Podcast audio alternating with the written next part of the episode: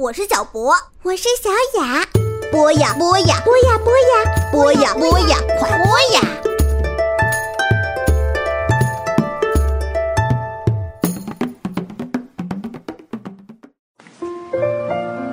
小朋友们，我们又见面了。嗯，我们这个系列呢是聊的成语当中的那些文物，主要讲的是和吃有关系的话题。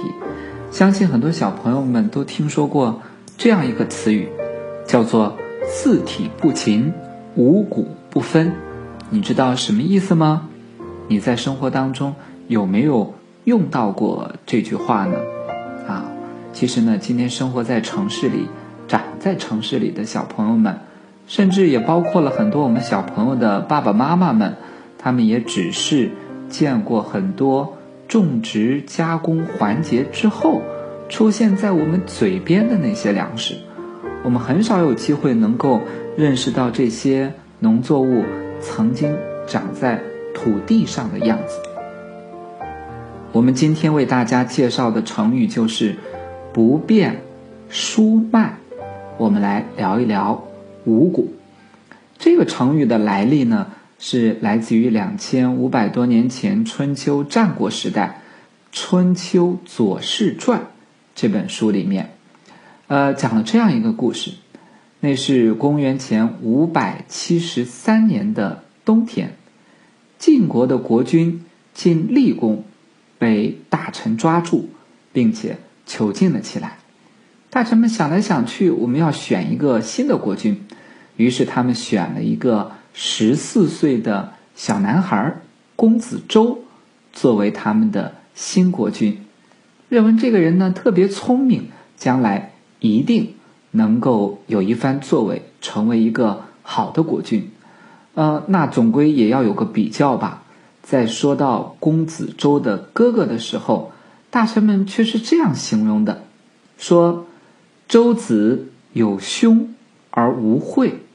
说这个公子周有个兄弟而无惠，惠是智慧的惠，不能辨输麦。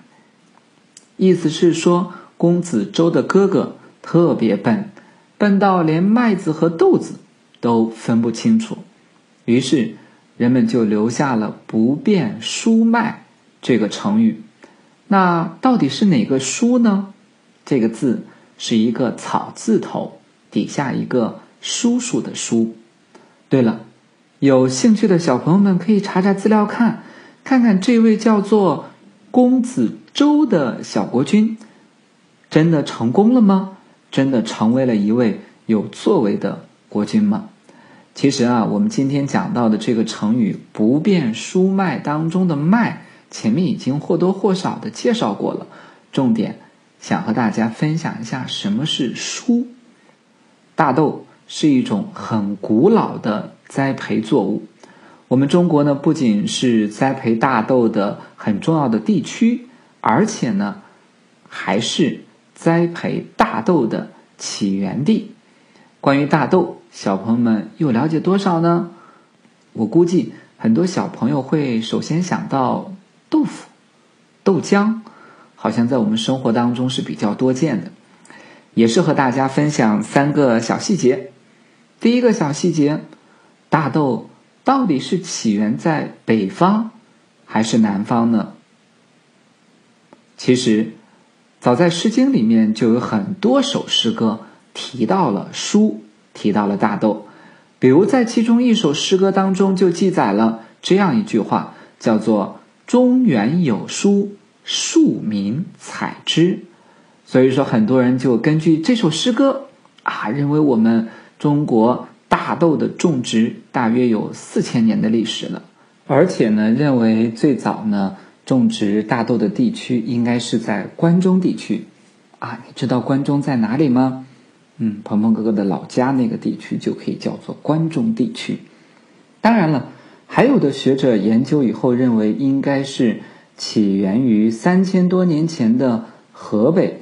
和东北地区，在一本叫做《管子》的书里面有过这样的记载：说在春秋时期，齐桓公攻打北方的山戎部落，取得了胜利。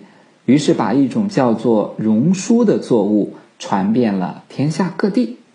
但不管是哪种说法，至少有一点是可以证明的，那就是大豆的栽培应该是起源于北方的，而不是南方。